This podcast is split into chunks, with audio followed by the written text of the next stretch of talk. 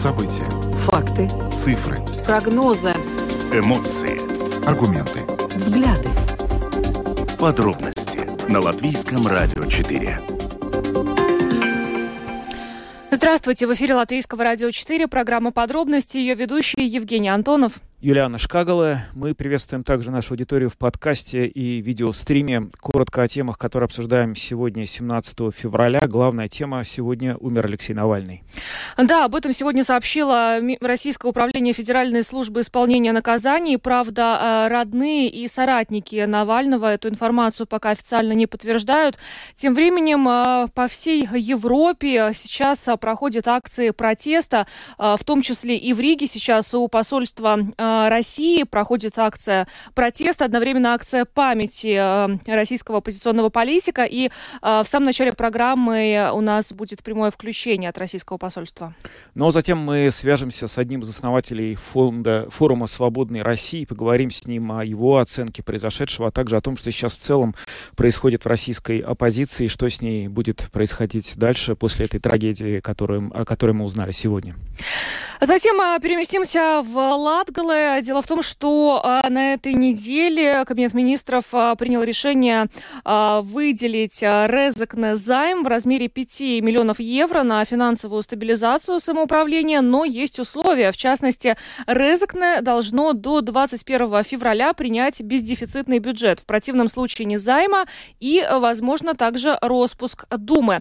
И вот вчера вечером стало известно, что у Резекне есть несколько вариантов бездефицитного бюджета. Сегодня наш коллега э, Сергей Кузнецов э, более подробно расскажет о том, что это за вариант и от чего Резекне придется отказаться. Ну а под завершение нашей программы поговорим о ситуации в Украине, в небольшом городе Авдеевка, который российская армия атакует, на, начиная с октября. А, начался частичный вывод войск ВСУ, и Соединенные Штаты, Министерство обороны, Министерство иностранных дел, Госдепартамент США заявили, что, возможно, в ближайшее время ВСУ придется покинуть Авдеевку из-за нехватки снарядов, которых не хватает сейчас во многом из-за того, что задерживается пакет помощи из США, и мы связались с украинским политологом, который рассказал, что сейчас происходит в Авдеевке. Видеотрансляцию нашей программы смотрите на странице LR4LV, на платформе RusLSM.LV, в Фейсбуке, на странице Латвийского радио 4, на странице платформы RusLSM, а также на YouTube-канале Латвийского радио 4. Записи выпусков программы «Подробности» можно слушать на всех крупнейших подкаст-платформах. Кроме того, наши новости и программы доступны в бесплатном мобильном приложении «Латвия с радио». Оно есть в App Store, а также в Google Play. Ну а теперь обо всем по порядку. Латвийское радио 4. Подробности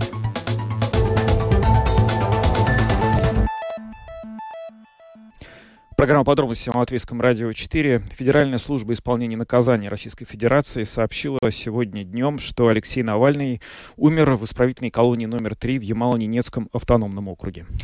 А, как уже вначале сказала, родственники и соратники Навального эту информацию официально пока не подтверждают. И вот буквально а, некоторое время назад на Мюнхенской конференции а, выступала жена Алексея Навального, Юлия Навального, Навальная, и она тоже в рамках своего выступления официально эту информацию не подтвердила, хотя и сказала, что если действительно эти ужасные новости, которые поступают только от а, официальных а, российских источников, являются правдой, то а, российскому режиму, путинскому режиму придется считаться с ответственностью за то, что произошло.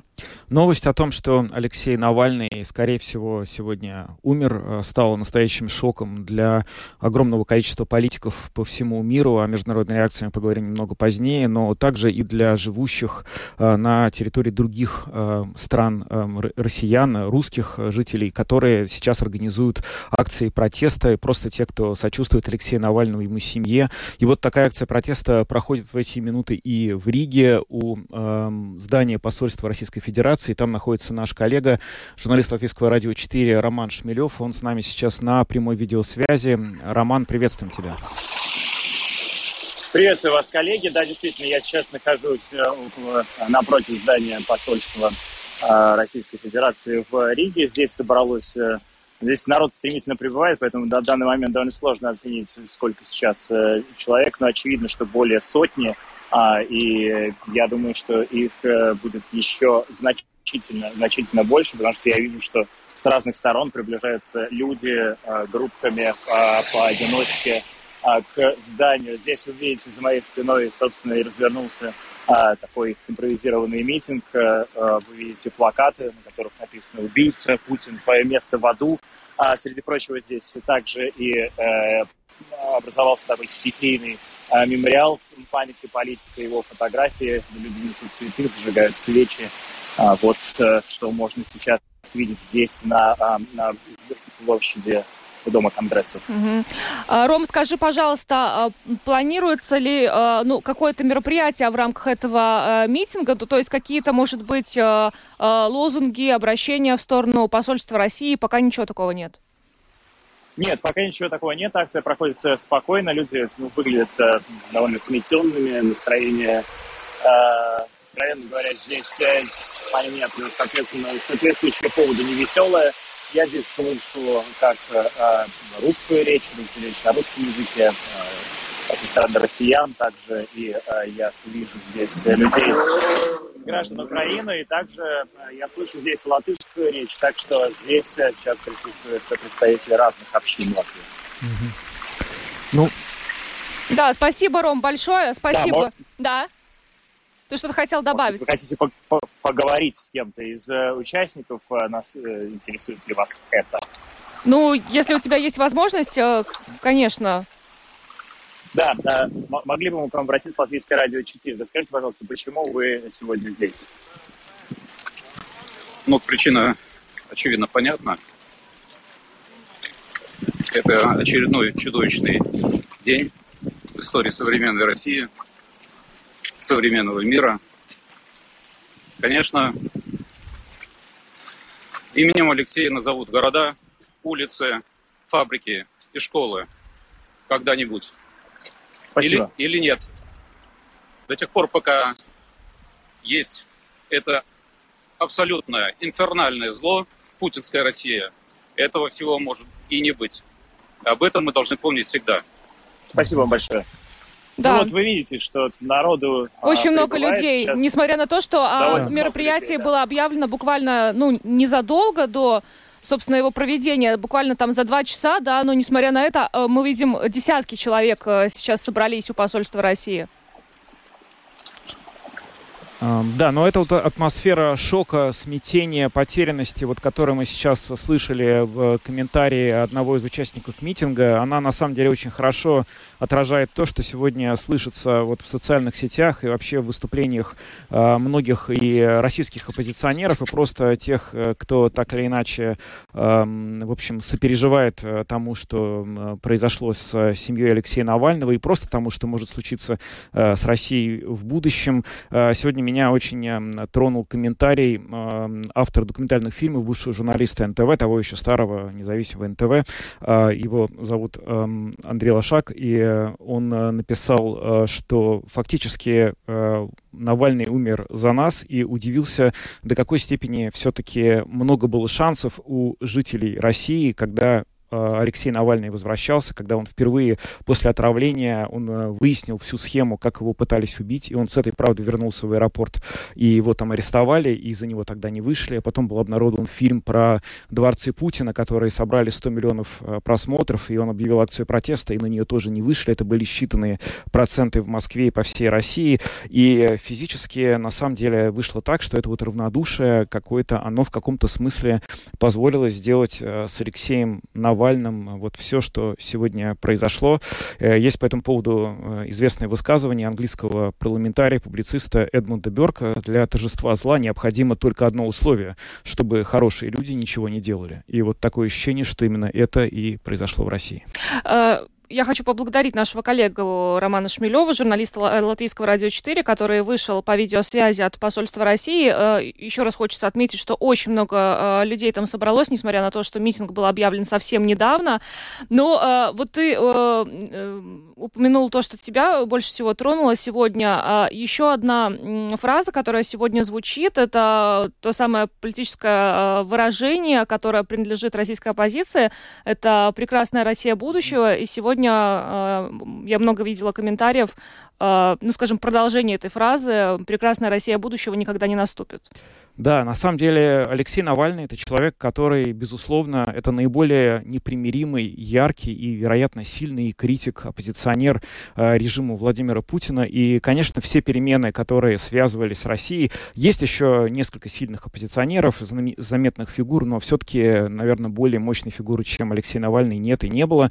И недаром его, когда выяснилось, что, что в итоге все-таки он э, пойдет в тюрьму, его называли э, русским Манделой, который может отсидеть в тюрьме, потом выйти и стать президентом страны уже в другой ситуации. Но, к сожалению, Алексею не удалось э, стать Манделой для современной России.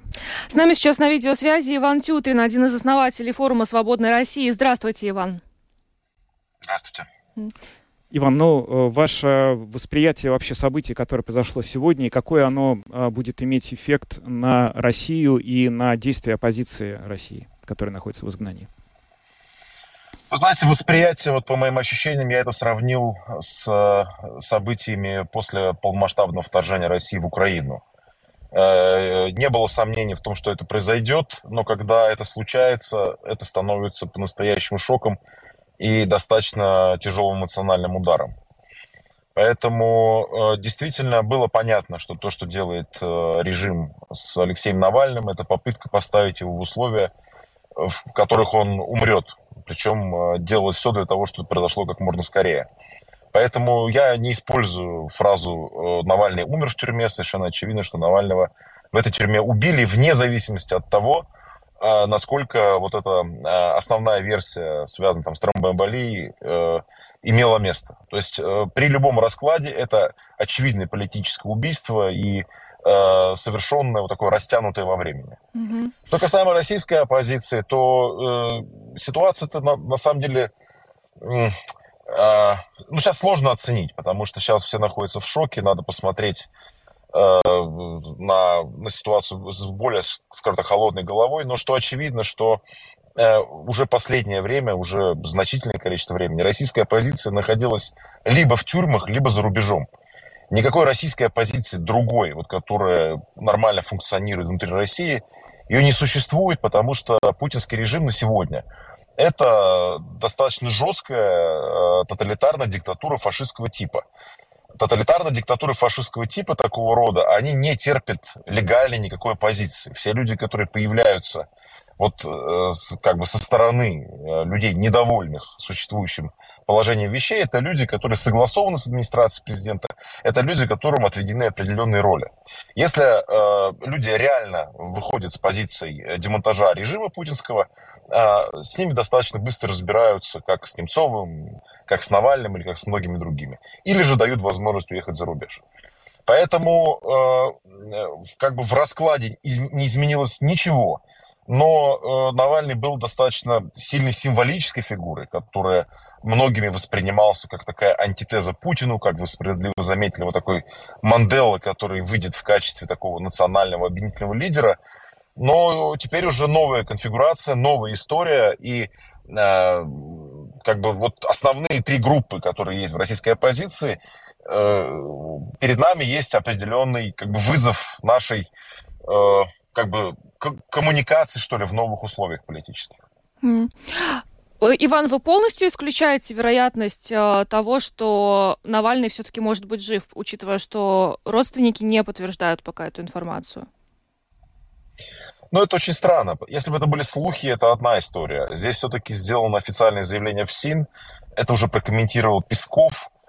И вот даже сам факт официального заявления, в общем-то, он, к сожалению, не дает возможности эту ситуацию назад как-то отмотать. Поэтому, к большому сожалению, я боюсь, что рассчитывать на э, недоразумение при информировании здесь не приходится. Ну, э, вот э, исходя из э, всего того, что сейчас э, происходит, мы как-то можем вообще как-то вообразить, что там, в принципе, произошло. То есть вот мы видели кадры, что буквально вчера еще Навальный был абсолютно в порядке. Он давал по видео интервью, с, не интервью, точнее, общался с судьей по видео по тому делу, по которому, одному из многочисленных, э, по которому его преследуют, шутил, смеялся. Он не выглядел как человеку, которому может случиться внезапный приступ. И вот сегодня эта информация.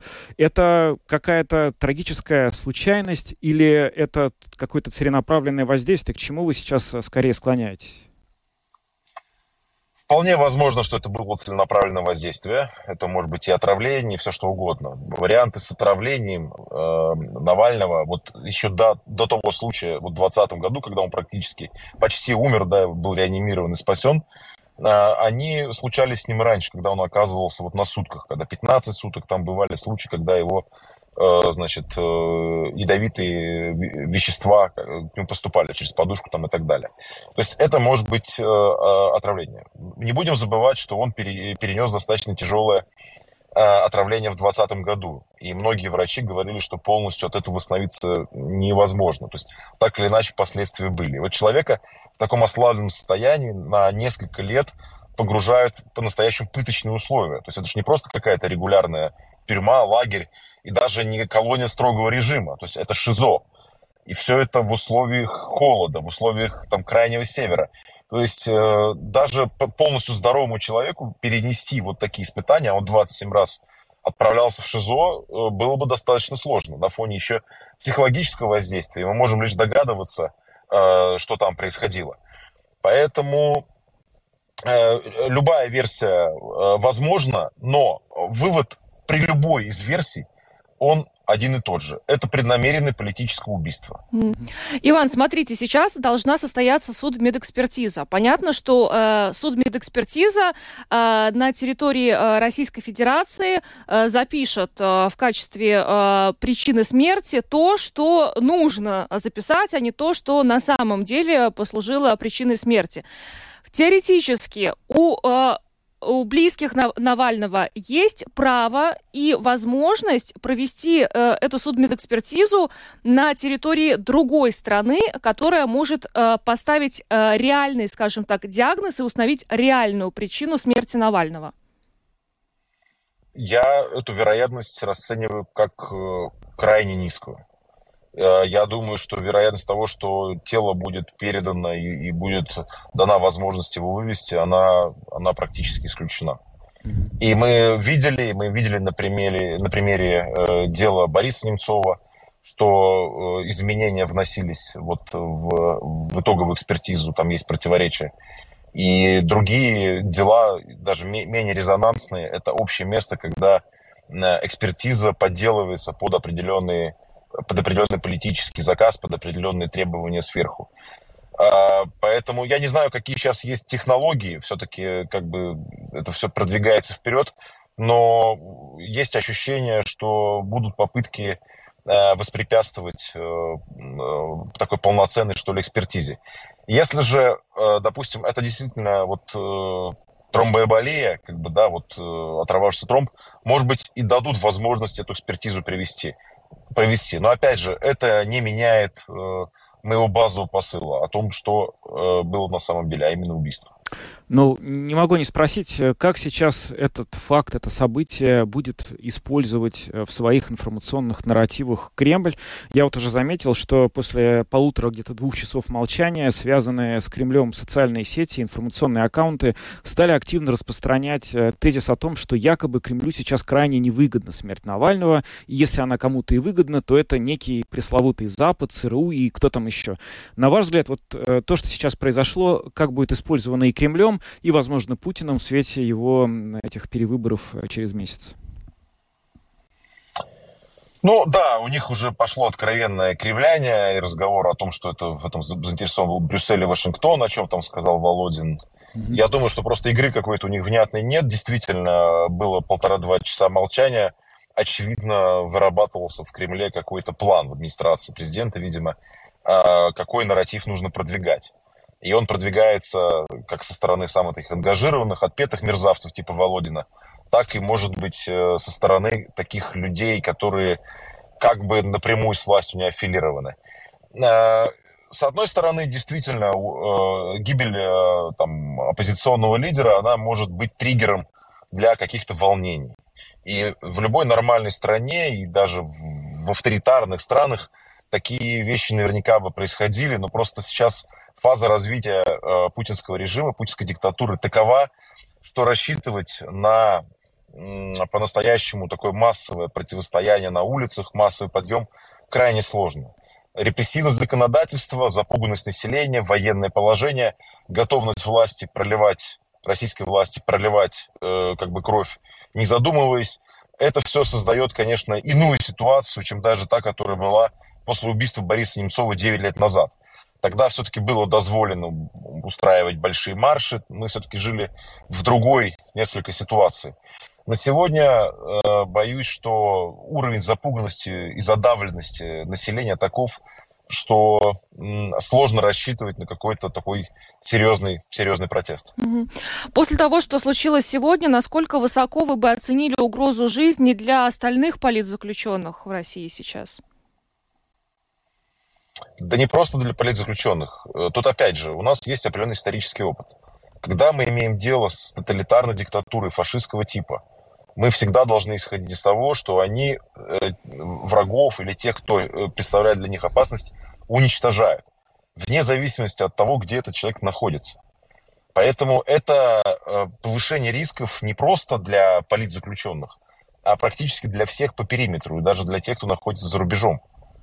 А, ну, вы знаете, там расследование инсайдера достаточно скандальное, связанное с э, э, нашей организацией Форум Свободной России, что mm-hmm. агенты ГРУ да, э, значит, из отделения этих убийц как бы присутствовали, были, проникли значит, в структуры форума и так далее, и так далее. То есть, когда мы имеем дело с такого плана режимом, с таким государством, а особенно, э, которое абсолютно отморозилось и ведет просто захватническую войну и там сотнями и тысячами убивает людей каждый день за рубежом, мы не можем э, откидывать ни один из сценариев, включая сценарий э, атаки на одну из стран НАТО, вот этой провокации и проверки э, пятой поправки э, значит, устава НАТО. Поэтому, к сожалению, мы э, все ближе и ближе приближаемся к черте крайне опасны во всех смыслах. И в, смысле личной безопасности любого человека, кто представляет угрозу для путинского режима, и в смысле э, безопасности на э, международном уровне. Я у вас еще хотела спросить о том факте, что Навального э, в ШИЗО вообще отправляли 27 раз. Какие-то да. лимиты э, в России вообще существуют э, на это или, или нет? А в путинской России лимитов нет ни на что. Ни на количество пребывания в ШИЗО, ни на количество сроков нахождения у власти, ни на что. То есть э, мы имеем дело с государством, где э, лимиты, все рамки, они абсолютно отброшены, и все подчинено одной главной задаче – выживанию фашистской диктатуры и э, попытки максимально продлить значит, пребывание у власти значит, диктатора. Mm-hmm. Вот и все. Спасибо вам большое за интервью. Спасибо, что подключились к нашему эфиру. Иван Тютрин, один из основателей форума «Свободной России», был с нами на видеосвязи. Благодарим вас. Всего доброго. Спасибо. Спасибо.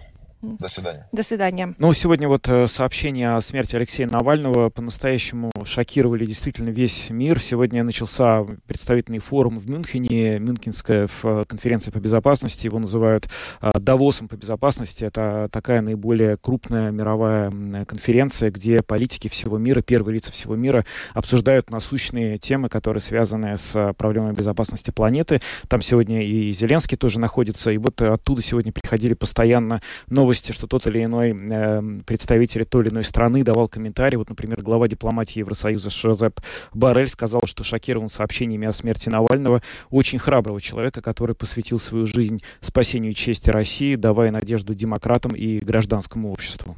А, также и высшие должностные лица нашей страны сегодня сразу же отреагировали на сообщение о смерти Алексея Навального. А, президент Латвии Эдгар Саренкевич, комментируя смерть оппозиционного политика, написал написала в соцсети X а, следующее. Кремль жестоко расправился с Алексеем Навальным. Это то, что следует знать об истинной природе нынешнего российского режима. А премьер-министр нашей страны Эвика Силани заявила, что режим Путина заключил в тюрьму и замучил до смерти политика, который оставался одним из последних символов демократии в России. Она призвала Россию прекратить репрессии против политической оппозиции, освободить всех политзаключенных. Ну и э, похожие э, заявления сегодня звучали, в принципе, ну, я думаю, что от большей части э, высших должностных лиц э, европейских стран. Да, абсолютно так. Э, ярко и коротко высказался премьер-министр Польши Дональд Туск. Он написал тоже в соцсети X короткое «Алексей, мы тебя никогда не забудем и никогда их не простим». Ну что ж, будем надеяться, что действительно его не забудут. Россия убивает людей, мечтающих о лучшем будущем. Мир потерял бойца. Такие сегодня фразы мы э, слышим от э, политиков э, со всего мира э, практически. Но э, еще один такой вот аспект, который мы с тобой перед эфиром обсуждали, это та информация, которая поступила официально от ФСИН о том, что якобы у Алексея Навального оторвался тромб.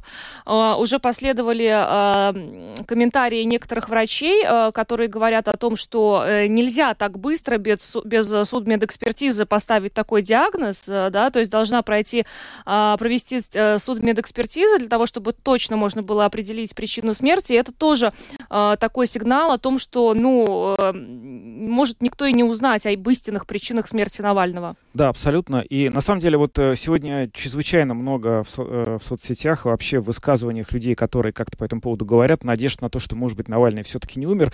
И для меня это очень симптоматично, потому что действительно со смертью Навального кончилось что-то очень важное. Такое ощущение, что с тем, что этот человек по-прежнему был э, относительно здоров, он был жив, он находился в очень тяжелых условиях, но э, топтал с нами, ну, одну землю. Это было как-то, давало на, надежду на что-то такое очень важное, и вот сейчас как будто эта надежда ушла в прошлое. Но действительно есть э, документальный э, еще момент, который мы должны отметить. Вот э, я сейчас цитирую э, BBC, который, русскую службу BBC, которая обнаружила э, в недрах Минюста инструкцию об уведомлении о смерти заключенных. Оказывается, есть такой специальный порядок. Так вот, официально, с точки зрения Минюста, пока уведомление о смерти смерти Навального не поступило. Документ о том, что он умер, телеграфом должны э, передать э, одному из ближайших родственников погибшего заключенного. В данном случае, вероятно, это может быть либо жена, она находится в Мюнхене на конференции безопасности, либо мать Навального, которая буквально сегодня же давала интервью российским СМИ, что три дня назад она была у Алексея, видела его, и он был жив и здоров. Она тоже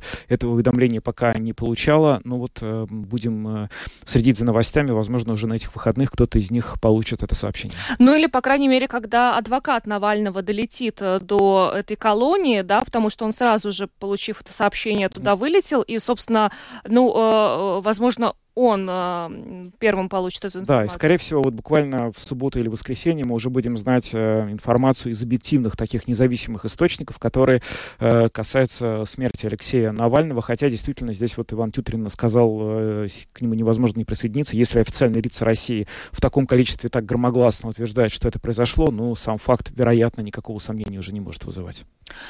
А, что ж, ну, к сожалению, вот такая сегодня очень-очень печальная э, новость, которую мы обсудили, но мы к ней будем возвращаться, и э, сейчас продолжается э, митинг у посольства России. А пока мы идем дальше, поговорим о ситуации э, в Резекне. Самые важные темы дня. Подробности – Продолжаем обсуждать ситуацию э, финансового положения Резакнинского самоуправления. Э, на днях Кабинет министров принял решение э, поддержать выдачу государственного займа в размере 5 миллионов евро Резакнинскому самоуправлению с целью стабилизации финансовой ситуации. Но есть ряд условий, которые были выдвинуты. В частности, Резакнинское самоуправление должно принять бездефицитный бюджет до 21 февраля. И вот э, накануне стало известно, что у Резекна есть несколько вариантов э, бездефицитного бюджета. Инф- эта информация пришла к нам из Министерства финансов. Но э, стоит отметить, что э, теперь вот по мнению чиновников Минфина у Резекна появился таки шанс этот э, бюджет э, принять.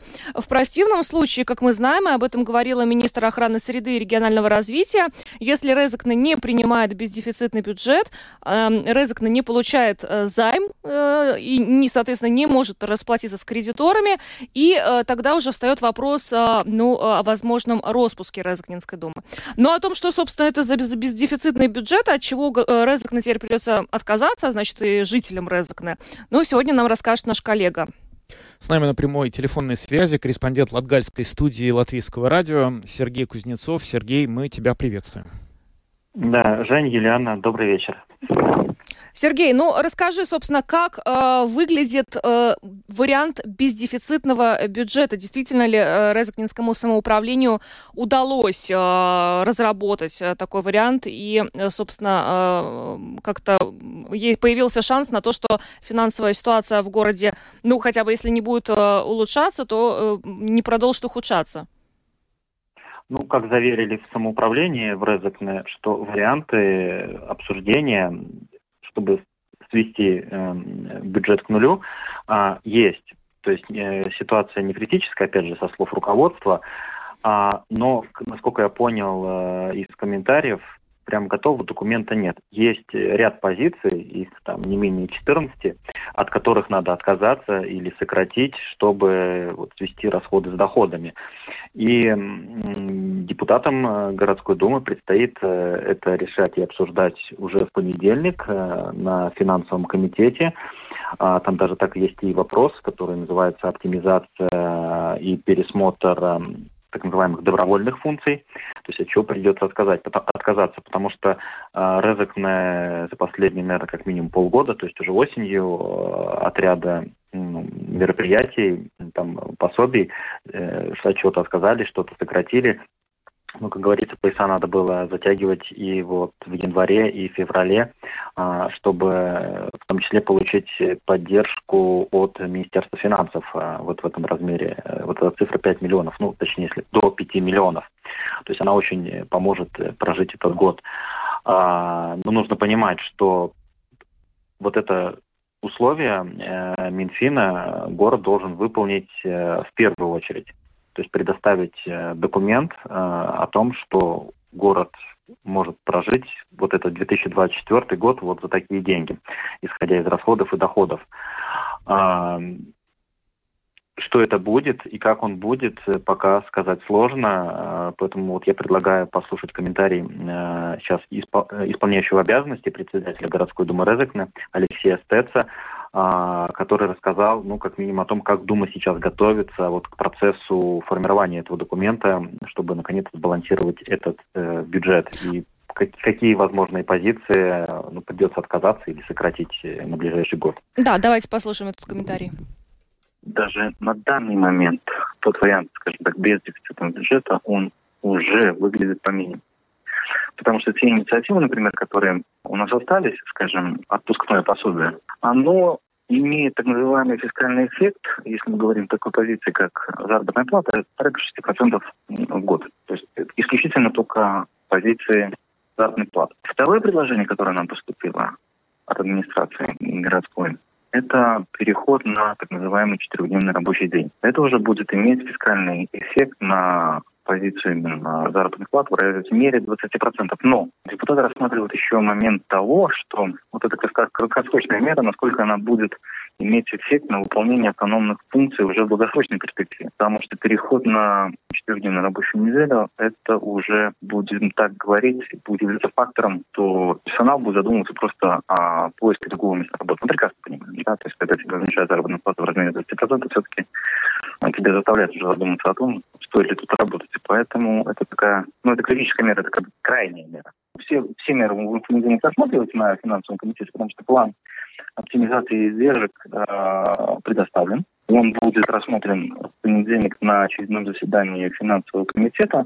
Там порядка 14 позиций, если не ошибаюсь. Опять же, будут рассматриваться те же позиции, которые мы уже рассматривали, то есть остаток свободных инициатив городских, также уменьшение дотаций нашим дотационным предприятиям, в частности, Рызыкный Сатикна, конкретно Залгорс и третий Олимпийский центр. Уменьшение им финансирования ну, в абсолютных числах порядка полумиллиона евро. Опять же вопрос. Уменьшая дотацию этим трем предприятиям, насколько они смогут функционировать? Это тоже большой вопрос. То есть краткосрочные меры не приведет это к тому, что просто эти предприятия остановятся в своей работе и остановятся в плане оказания услуг. То есть это надо тоже будет рассмотреть депутатам, опять же, на том же комитете, который у нас стоит. Э, предложения есть от администрации. Э, они на бумаге позволяют э, сведение так называемого бюджета к нулю. Но насколько это будет иметь эффект в долгосрочной перспективе, насколько это отразится на тех же обязательных функциях, которые самоуправление должно предоставить, это большой вопрос. Большой вопрос. Алексей Стец, исполняющий обязанности председателя Резакнинской думы. А, Сергей, как тебе показалось а, в разговоре с Алексеем Стецем, а, Резакнинское руководство, они сами верят, что они успеют до 21 февраля принять бездефицитный бюджет и спасти город? Ну, вроде как верят. То есть и то, что мы обсуждали еще, если я не ошибаюсь, буквально пару недель назад, где также говорились варианты а, ну, как бы формирования вот этого документа, чтобы сбалансированного бюджета, а, бы, были предпосылки к тому, от чего можно отказаться, как свести все это к нулю. Но на мой взгляд, сейчас вот Резакнинская дума, она напоминает ситуацию, когда ну, вот это, такую, такую метафору позволю себе привести, когда ты написал некое письмо, что ты, ну не знаю, собираешься увольняться, к примеру, но у тебя еще есть какие-то сомнения, и вот ты вот над этой кнопкой отправить, ты вот буквально завис, и, и ты понимаешь, что надо этот шаг сделать, но какие-то сомнения, надежды на чудо, на какие-то изменения, возможно, еще в голове присутствуют. Сейчас э, вот будут выходные, уже в понедельник э, депутатам предстоит решить как и будет выглядеть документ. А, по крайней мере, на официальной странице э, Резакнинского самоуправления вот 21 э, февраля стоит заседание уже городской думы, но там нет вопроса о принятии бюджета. Но, опять же, не исключено, что сразу после Финкома они назначат э, какое-то внеочередное заседание, чтобы принять этот бюджет или 20 или, или как дополнительные вопросы того же 21 февраля. Здесь ну, история при том, что в любом случае э, город, э, городу по закону нужно принять этот бюджет. Или их э, а... распустят, гор... Думу распустят? Но здесь получается пока как. То есть прям никто не говорит, что их распустят, потому что в первую очередь тогда Министерство финансов точно не даст вот этот, будет наращиваться такой же снежный ком, то есть Минфин не даст эти 5 миллионов, которые закроют какие-то а, прорехи в бюджете в течение, в течение года. В результате опять появится вопрос, где брать деньги какие-то на текущие расходы. А, и в том же вот Минфин в своем заявлении в, начале недели э, писал, что если город не выполняет это, то он уже обращается в Министерство регионального развития, чтобы э, там оценили а, уровень ответственности, о чем уже давно говорили, уровень ответственности городского управления. Ну и как, как один из вариантов, да, наверное, это распуск.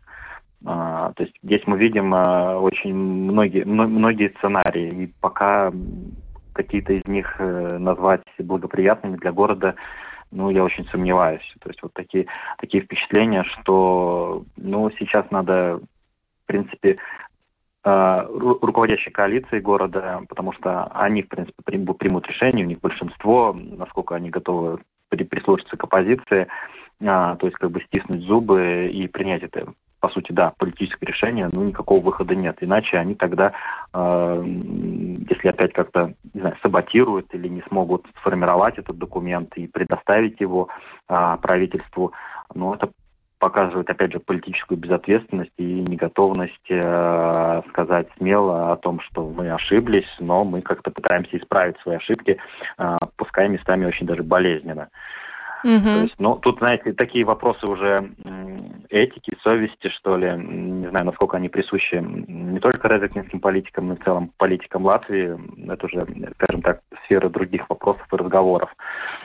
Ну что ж, на следующей неделе, Сергей, посмотрим, удалось ли э, принять э, Резок на бездефицитный бюджет. Спасибо тебе большое за то, что следишь э, за ситуацией.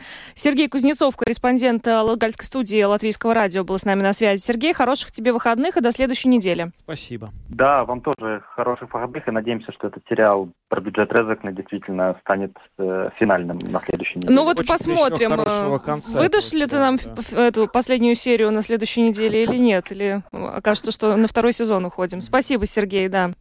Да, хорошего вечера. Да, пока. Да, продолжается, как Сергей э, выразился, этот сериал с э, финансовым э, положением в Резекне. Действительно, на следующей неделе будет важное решение приниматься там, и посмотрим в итоге, примут ли вот этот бюджет многострадальный. да, осталось уже недолго ждать, но, по крайней мере, до того момента, как это будут принимать, потом, возможно, действительно второй сезон, но это уже будет отдельная история. Идем дальше. Самые актуальные темы дня. Подробности на протяжении последних недель мы слышим довольно тревожные сообщения из Украины о том, что на фоне недостатка боеприпасов и вообще вооружений, который образовался во многом из-за того, что сначала в Европейском Союзе, а потом э, и в США э, заморозили вопрос о продолжении выделения военной помощи для Украины.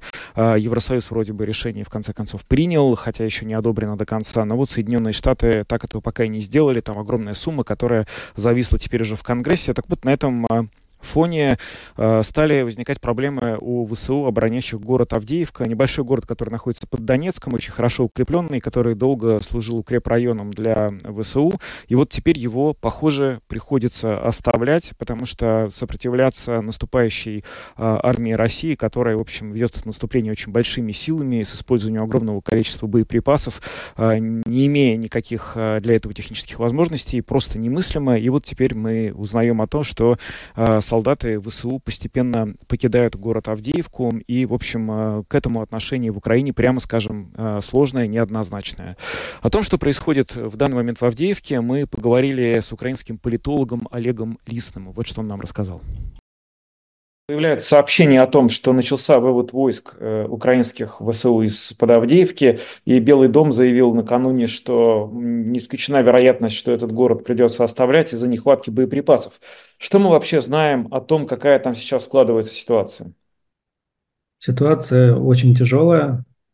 Э, ну, я не скажу, что катастрофическая, потому что то, что сейчас происходит, насколько я понимаю, да, я читаю наши соцсети, да, много эмоций, но дело в том, что сейчас идет плановое отведение войск, и это очень важно, потому что мечта, розовая мечта России э, делать какой-то котел. Вот они хотят повторить Мариуполь, еще что-нибудь, то, то, что они всегда делали, окружить и потом качать ситуацию и у нас – и вокруг, и э, это бы сильно ударило по эмоциональному состоянию украинцев. Я должен сказать, что состояние украинцев, оно очень непростое. Люди устали от войны, но они не устали так, чтобы капитулировать. Просто это эмоциональные качели. Э, каждый из нас э, находится под прицелом Российской Федерации, и это не фигура речи, а каждый из нас прекрасно знает, что в его окно может каждую ночь, утро прилететь ракета, и наш жизненный путь закончится. Поэтому вот поэтому мы такие эмоциональные. Не потому что мы боимся, а потому что ну, вот такая ситуация. К войне нельзя быть никогда быть готовым.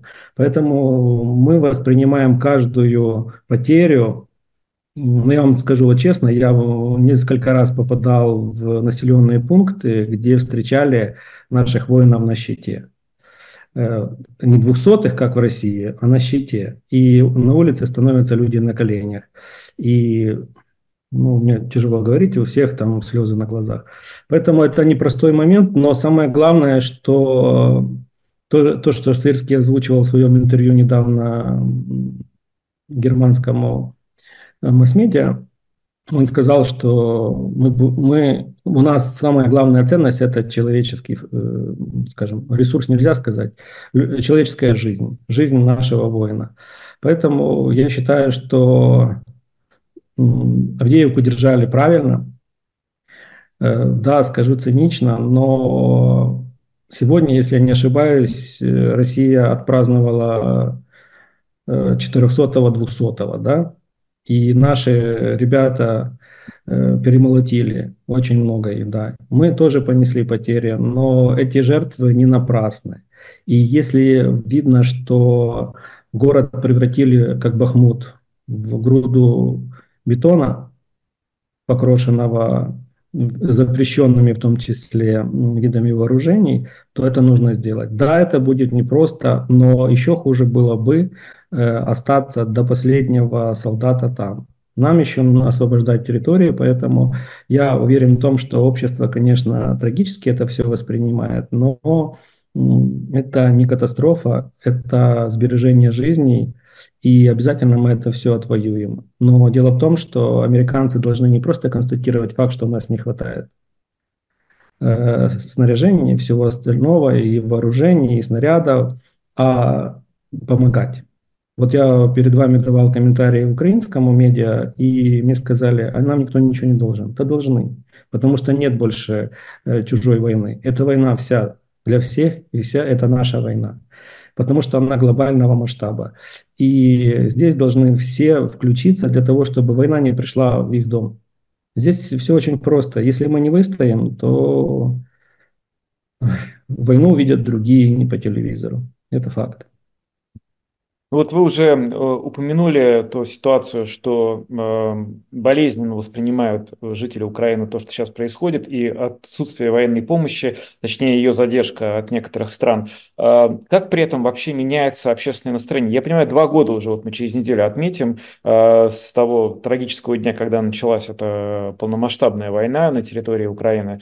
Вот сейчас насколько вообще население чувствует себя как-то вот готовым готовым к, к тому, чтобы сопротивляться дальше, с учетом тех обстоятельств, в которых вот сейчас Украина оказалась? Э, я вообще я, не уверен, я уверен, и так оно есть. Э, война идет 10 лет. И так случилось, что я был на этом зените, и в опытном э, виде, ну, скажем так, помогал журналистам иностранным видеть эту войну еще в 2017 году и так далее. Эм, и тут э, я хочу объяснить одну простую вещь, что все, кто смотрят войны по телевизору, они смотрят это как на фильм. А у нас э, дилемма очень простая. Или мы выживаем в этой войне, или не выживаем. У нас есть примеры. Я думаю, на Западе тоже их увидели, что такое Буча. Вот если мы проиграем, нас не будет как нации. Мы будем концлагеря где угодно, но нас не будет, про нас будут снимать фильмы, но нашей страны не будет. Да? Поэтому мы прекрасно знаем, что мы можем как угодно эмоционально реагировать, но, как показывает практика, я по волонтерам смотрю, я с ними часто общаюсь, я им помогаю, как могу. И я вижу их тоже качели и свои вижу эмоциональные. Когда вот бывает день, когда уже руки опускаются, а на следующее утро они опять собирают донаты.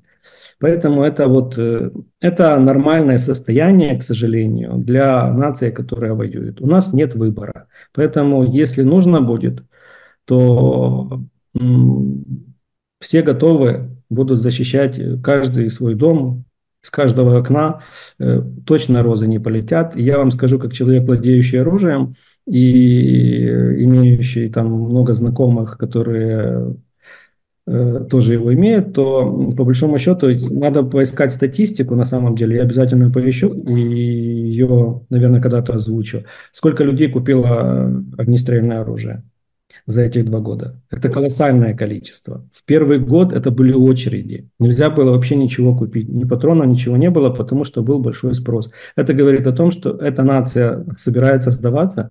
Нет. Она вооружена и очень опасна. Пускай они об этом знают. Олег Лисный, украинский политолог, э, прокомментировал нам сегодня ситуацию в Авдеевке и ситуацию в украинском обществе, которое сейчас вынуждено, к сожалению, смириться с тем фактом, что этот э, город, который ВСУ очень долго и старательно обороняли, начиная примерно с октября прошлого года, все-таки, видимо, приходится оставлять. Мы на этом завершаем сегодня программу. Ее провели Евгений Антонов, Юлиана Шкагала, звукооператор Яна Дреймана и видеооператор Роман Жуков. Хороших всем выходных. До свидания.